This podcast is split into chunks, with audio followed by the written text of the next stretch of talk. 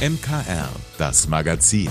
Alles rund um Kirche, Glaube und mehr aus dem Erzbistum München und Freising. Heute mit Ivo Makota. Ja, die Büros werden immer leerer. Die Schüler freuen sich, dass der Großteil der Ferien noch vor ihnen liegt und die, die noch nicht im Urlaub sind, glaube ich, zählen schon die Tage.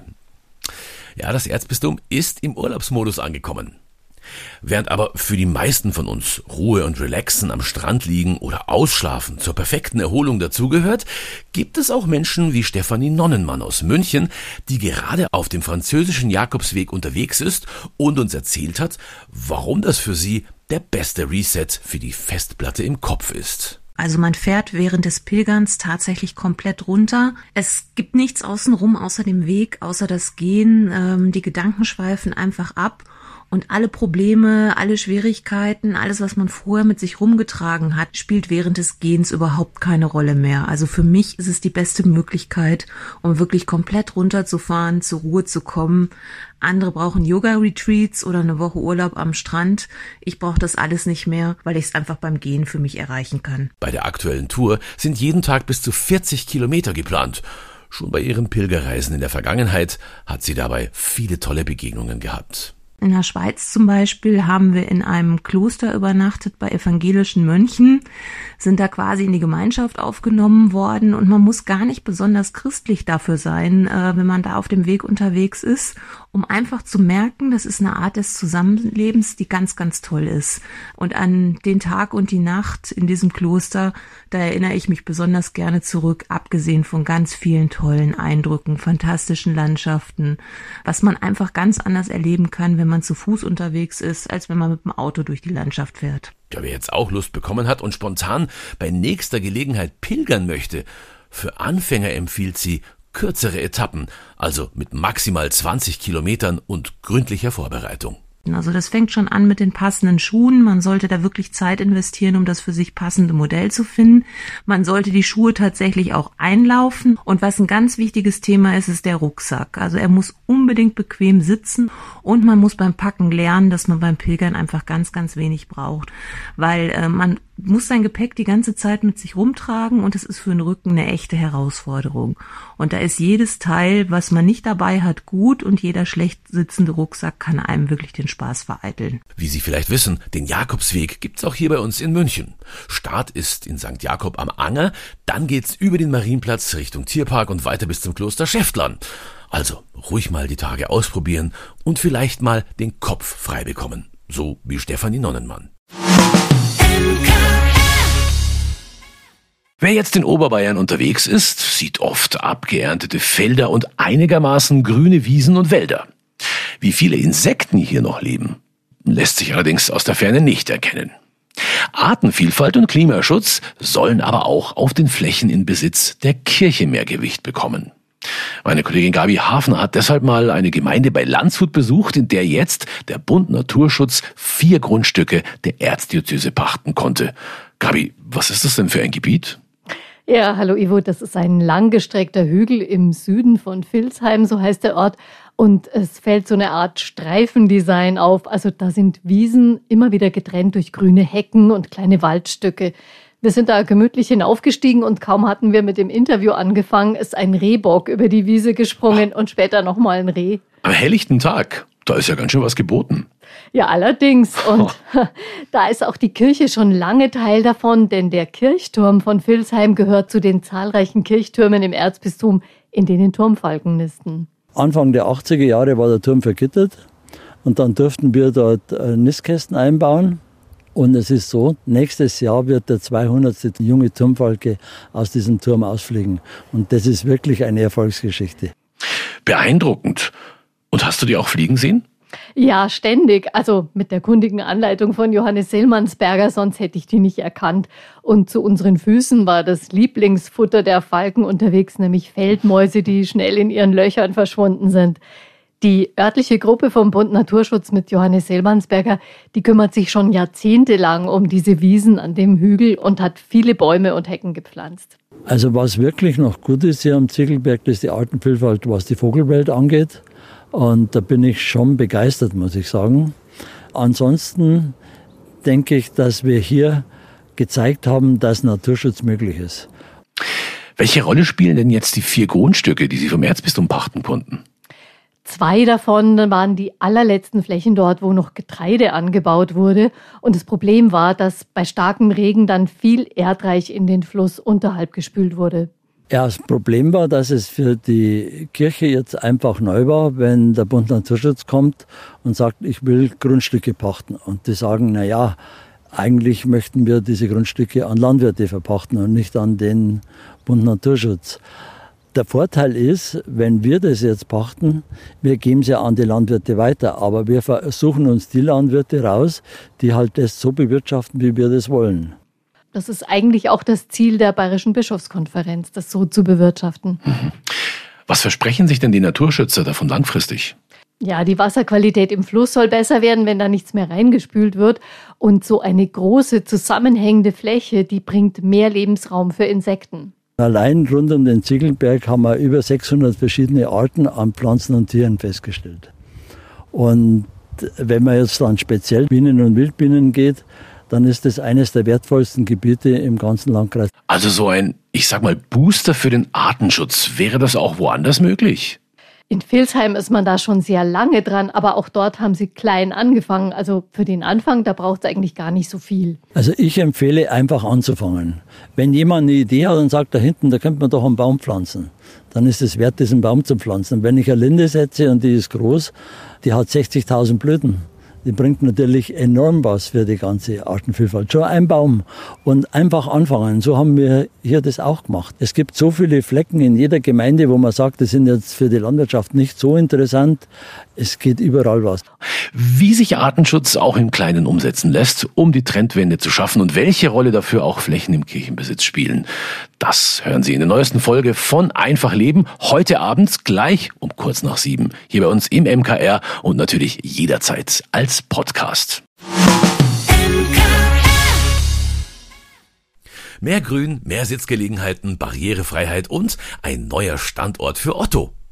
Ja, bis zum kommenden Frühjahr soll der Freisinger Domplatz ein neues Gesicht erhalten. Dafür muss auch das Denkmal des bedeutenden Bischofs Otto versetzt werden, das jetzt noch dominant in der Mitte steht. Am vergangenen Wochenende haben Planer, Archäologen und die kirchlichen Bauherren die Freisinger zu einem Baustellentermin eingeladen und dabei die Umwandlung vorgestellt. Wir vom MKR waren natürlich mit dabei. Es regnet in Strömen, der Platz vor dem Freisinger Dom ist eine barzige Baustelle und rund 70 Freisinger Bürgerinnen und Bürger sind begeistert. Anfang August, mitten in der Urlaubszeit, lassen sie sich die Umgestaltung der großen Fläche und auch die historischen Funde erläutern, die Archäologin Birgit Anzenberger und ihr Team freigelegt haben. Naja, also gefunden hat man, was man erwartet hat, Bestattungen. Und man hat etwas gefunden, was man nicht erwartet hat, nämlich Reste dieser ehemaligen Pferdeschwemme und des Brunnens. Der Freisinger Fürstbischof hatte vor 300 Jahren also keinen ruhigen Repräsentationsort vor der Haustür, sondern Alltag. Menschen, die Gräber besuchten, Rösser, die getränkt wurden und Fuhrwagen, die Heu in die Ställe brachten. Die Funde stammen aus dem 13. bis zum 18. Jahrhundert. Sie werden aber nicht dauerhaft zu sehen sein. Die Sachen bleiben, wo sie sind, soweit das möglich ist. Wir müssen gewisse Höhen bzw. Tiefen erreichen, damit der neue Platz gut drüber passt. Alles andere bleibt vor Ort. Das kommt unter die neue Überdeckung des Platzes und da kann es ruhen, bis die nächste Generation Archäologen kommt. Der von den Archäologen freigelegte Brunnen hat aber zu einer Idee geführt. Er wird weitgehend rekonstruiert. In seiner Mitte soll eine barocke Skulptur des sogenannten Freisinger Mohren stehen, der niemals für Rassismus oder Kolonialismus stand. Er war das stolze Wappenzeichen der Freisinger Bischöfe. Für diese Skulptur muss ein alter weißer Mann weichen, Bischof Otto. Sein Denkmal dominiert bisher den Platz und bekommt einen neuen prominenten Standort im Domhof neben der mächtigen Kirche, der offen zugänglich werden soll. Der Domplatz erhält zudem einen ganz neuen Boden. Naja, die, die den Platz kennen, der war ja mit Feinkiesbelag belegt und hatte so seine Probleme über die Jahre, war ja immer wieder sehr matschig. Das war ein wesentlicher Kritikpunkt von vielen Bürgern. Und Sie werden sehen, der Platz wird befestigt sein, er wird gepflastert sein.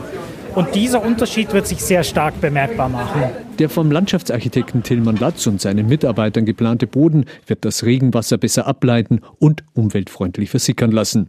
Rollstuhlfahrer und Kinderwagen kommen auf dem Pflaster zudem besser voran. Halbkreise in dunklerem Stein sollen die Eingänge zum Dom und zur fürstbischöflichen Residenz am anderen Ende des Platzes optisch herausheben. Die Planer um Tillmann Latz wollten sogar Bäume auf dem neuen Domplatz pflanzen. Das haut wegen der vielen Leitungen im Boden aber nicht hin. Woraufhin wir dann gesagt haben, gut, dann wollen wir wenigstens temporäres Grün, ähm, wo noch ein spezieller Behälter entwickelt werden muss, damit das auch gut aussieht. Bänke soll es geben, jawohl, also viele Bänke rund um den Platz, dass man sich wirklich ausruhen kann, sich länger aufhalten kann. Und das temporäre Grün ermöglicht es dann auch flexibel Veranstaltungen vom Weihnachtsmarkt bis zu anderen äh, Dingen unterzubringen. Der Domplatz soll besser nutzbar und barrierefrei sein und vor allem ein einladender Ort. Etwa 2,2 Millionen Euro sollen die geplanten Änderungen kosten. Domrektor Marka Ilko Aris freut sich schon darauf. Der Geistliche ist für die Gottesdienste und Veranstaltungen im Freisinger Dom zuständig und erwartet ein freundliches Entree für das riesige Gotteshaus. Der Dom heißt seine Besucher eben nicht nur durch die offene Tür willkommen, sondern er heißt sie willkommen durch den Platz, den den Dom umgibt. Und es ist wichtig für mich, dass der Dom eine Umgebung bekommt, in der sich Menschen willkommen fühlen. Und dieser Aufenthaltsort, Begegnungsort und Ort des Willkommens, das soll der neue Domplatz eigentlich für mich werden. Die Freisinger, die an diesem Nachmittag auf den Domberg gekommen sind, hören da aufmerksam zu. Und sie glauben, dass der umgestaltete Domplatz eine gute Adresse sein wird. Ich finde es toll, super. Also das äh, ist eine ganz würdige, würdige Sache, die jetzt hier angegangen wird. Und ein großer Gewinn für die Stadt ich bin begeistert. Und dann im Kontext mit unserer wunderschönen, neu gestalteten Innenstadt traumhaft. Ganz gut, aber alles offen wird, weil nicht mehr so geschlossen ist, wie es erstes war. Ich finde, das, was heute vorgestellt worden ist, fantastisch. Und ich denke, dass es ein großer Gewinn für den Domberg und für ganz Freising wird. Nur eins wird immer wieder bedauert. Die Zufahrt zur Großgarage auf dem Domberg muss weiter über den Domplatz führen. Dafür gibt es keine andere Lösung. Christoph Kürzeder ist Direktor des Diözesanmuseums auf dem Domberg und der Projektverantwortliche für alle Umbauten, die frühestens 2027 komplett abgeschlossen sind. Er hofft schon im kommenden Jahr auf weniger Autos, weil Besucher besser auf den ÖPNV umsteigen können. Autofreiheit werden wir nicht herstellen können, aber doch den Verkehr beruhigen, indem es einen Schrägaufzug gibt. Sprich, der barrierefreie Zugang wird in Zukunft von der Bahnhofstraße über einen Schrägaufzug, der oben an der Südterrasse des Museums ankommt. Das heißt, äh, in Zukunft kann ich hier mit den öffentlichen Verkehrsmitteln anreisen, bin in vier Minuten vom Bahnhof am Schrägaufzug und dann innerhalb von äh, guten Minuten hier auf dem Berg. Der Schrägaufzug erspart Fußgängern den steilen Anstieg auf den Domberg und macht ihn endgültig barrierefrei. Im Frühjahr 2024 soll er betriebsbereit sein, rechtzeitig zum 1300-jährigen Bestehen des Bistums Freising und zur großen Landesausstellung, die dazu im Diözesanmuseum gezeigt wird. Vom Freisinger Domberg, Alois Biel für das MKR. Ja, auch in dieser Woche gibt's wieder frischen Lesestoff für Sie. Diesmal hat meine Kollegin Susanne Steufmehl einen Roman von einem Mann aus Deutschland für Sie, der nicht nur hier bei uns in München für die SZ tätig war, mittlerweile als Redakteur für das Kulturressort des Spiegels arbeitet, sondern auch schon 2014 mit einer Biografie über die toten Hosen mehrere Wochen ganz oben in den Bestsellerlisten war. Worum es in seinem aktuellen Roman geht und warum Sie den unbedingt lesen sollten, das hören Sie jetzt in ein Buch. Der Lesetipp hier bei uns im MKR. Münchner Kirchenradio. Literatur. Heute habe ich den Roman Schönwald von Philipp Oemke mitgebracht. Ein Buch, in dem innerhalb einer ereignisreichen Woche mehrere Generationen aufeinanderprallen, lange unterdrückte Konflikte an die Oberfläche gespült werden und Lebensträume verpuffen. Schreibt ein deutscher Autor einen dickleibigen Familienroman, so lässt der Vergleich mit Thomas Mann nicht lange auf sich warten. Doch obwohl die Eltern-Kind-Konstellation fast identisch mit der der Buddenbrooks ist, sieht sich Oemke Lemke selbst eher in der Tradition amerikanischer Autoren wie Jonathan Franzen, Philip Ross oder John Updike. Beim Lesen ist mir recht schnell klar geworden, warum. Die Handlung. Die Schönwalds treffen nach langer Zeit wieder einmal in vollständiger Besetzung aufeinander. Ort Berlin. Anlass die Eröffnung der queeren Buchhandlung von Tochter Caroline. Mutter Ruth und Vater Hans Harald sind aus Köln angereist. Ihr ältester Chris fliegt aus New York ein. Benny, der jüngste, lebt mit Frau und Kindern in der Uckermark. Ruth ist aufgeregt, Enkel und Kinder wiederzusehen. Hans Harald fremdelt zwar ein wenig mit dem Konzept des Ladens, aber er ist bemüht, sich von seiner aufgeschlossenen Seite zu zeigen. Die Party scheint ein Erfolg zu werden, bis plötzlich ein Farbbeutel an und ein Stein durch das Schaufenster fliegt und eine Gruppe junger Aktivistinnen gebaut, gebaut auf Nazi-Gold skandiert. Bei den Schönwalds herrscht Fassungslosigkeit, Wut und ratloses Entsetzen. Wurde Ruths väterliches Erbe tatsächlich unrechtmäßig erworben? Doch dies ist nur der Anfang eines Familiendramas, das nur wenige Tage später völlig eskalieren wird. Bemerkenswert. Philipp Oemke ist ungefähr im Alter der Schönwaldkinder, irgendwo zwischen 40 und 50 und teilt sich die Jugenderinnerungen mit drei seiner Personen. Beste Voraussetzungen also, das Aufwachsen in einer bildungsbürgerlichen Familie der späten Bundesrepublik authentisch darzustellen. Doch nicht nur diese Zeit, auch eine Fülle aktueller gesellschaftlicher Themen arbeitet er in seinem Debütroman ab. Ich sage bewusst abarbeiten, denn wie er Diversität, Migration, Identität, MeToo, NS-Vergangenheit, häusliche Gewalt, Ehebruch, Gleichstellung, Cybermobbing und die politische Entwicklung in den USA in einem Roman unterbringt, hat schon etwas von einer To-Do-Liste zum Abhaken.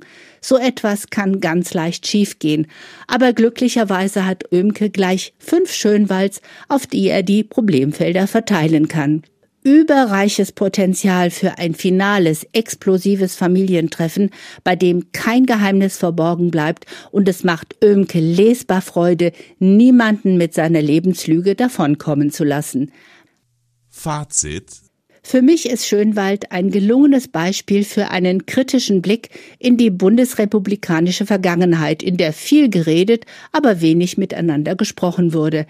Ein Blick, der erhält, warum die Nachkriegs- und die Boomer-Generationen sich so schwer tun mit dem, was für die jungen Leute heute so wichtig ist. Und abgesehen von all dem gesellschaftlich Relevanten ist Schönwald genau das, was der Roman sein will.